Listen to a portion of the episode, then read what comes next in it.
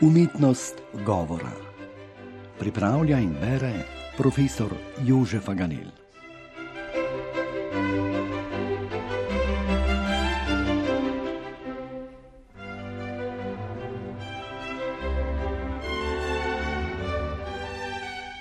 Drage poslušalke slovenskih oddaj Tržaškega radia.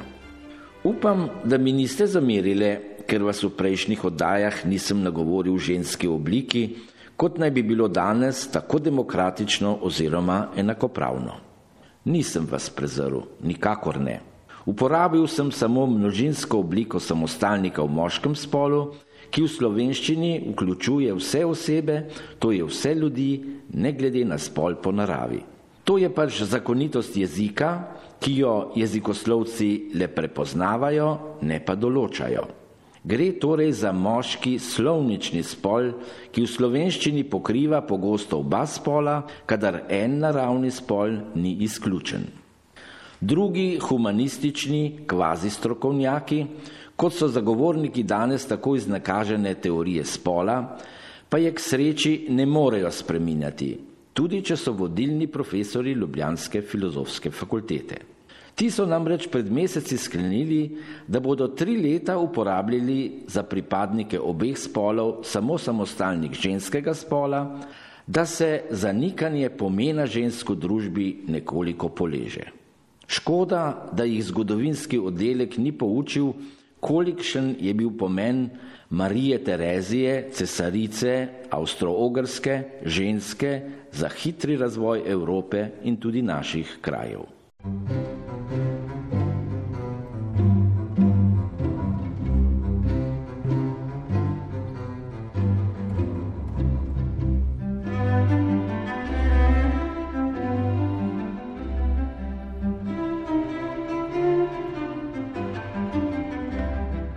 Podobno je tudi z dvojino, ki je edinstvena v slovenščini, a ne zaradi predpisa, ampak dejstva, da je poudarjanje para dveh oseb, dveh živali, dveh rastlin, dveh predmetov, dveh pojmov v miselnosti naših prednikov terjela posebno slovnično število dvojino.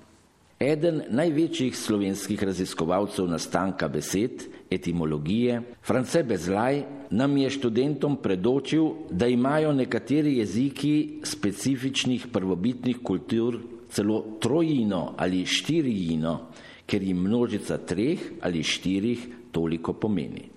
V govoru v javnosti pa ima njegova standardizirana oblika izjemni pomen. Ne le da nagovarja poslušalce najširših območij, ampak zrcali tako imenovano žlahtnost govora, kakor so odlike lepe govorice s tržaškim izrazom poimenovali ustvarjalci umetniške besede v gledališču, radiju in tudi, a premalo, na televiziji.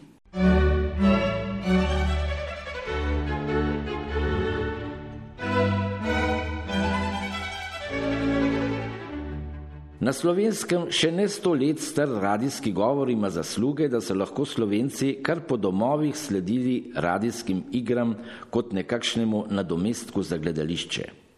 Nastopajoči so, nekdaj v živo, danes preko posnetkov, samo z načinom govora ustvarjali like in njihove osebnostne in socialne značilnosti in celo pričarali poslušalcem kraj dogajanja in obleko nastopajočih torej vse, kar v gledališču pomenijo kulise in kostumi.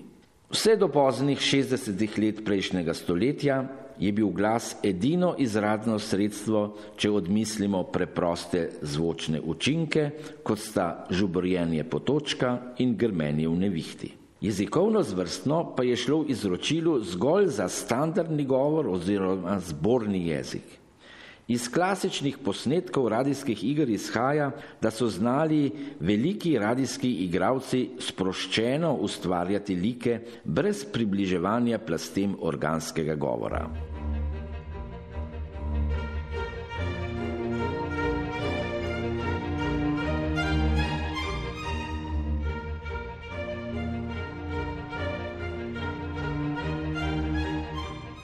Izraz sproščeno pomeni samo odsotnost intenzivne dikcije, ki je potrebna, da na neozvočenem odru doseže misel gledalca v zadnji vrsti balkona največje gledališke dvorane. Ti umetniki so širili v tradicionalni radijski igri umetniško vsebino žlahtnost slovenskega standardnega govora, zborne slovenščine.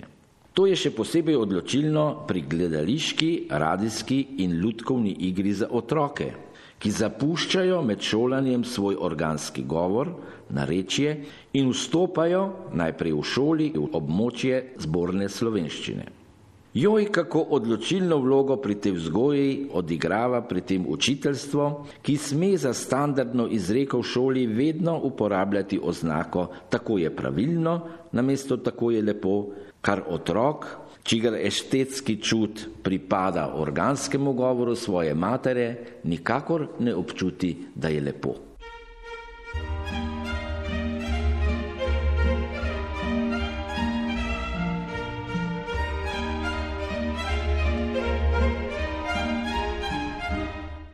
Posnetki radijskih iger in prvih slovenskih filmov pričajo, kako je mogoče naravno in pristno izražati različne govorne položaje v zbornem jeziku.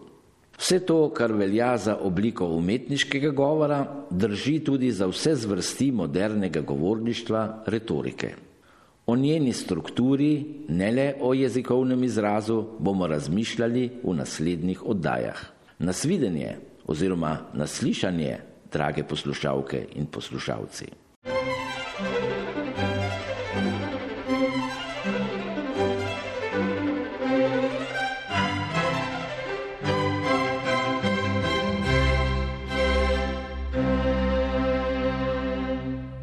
Na sporidu je bil jezikovni kotiček, ki ga pripravlja profesor Jožef Aganel. Uredništvo Lucija Tavčar.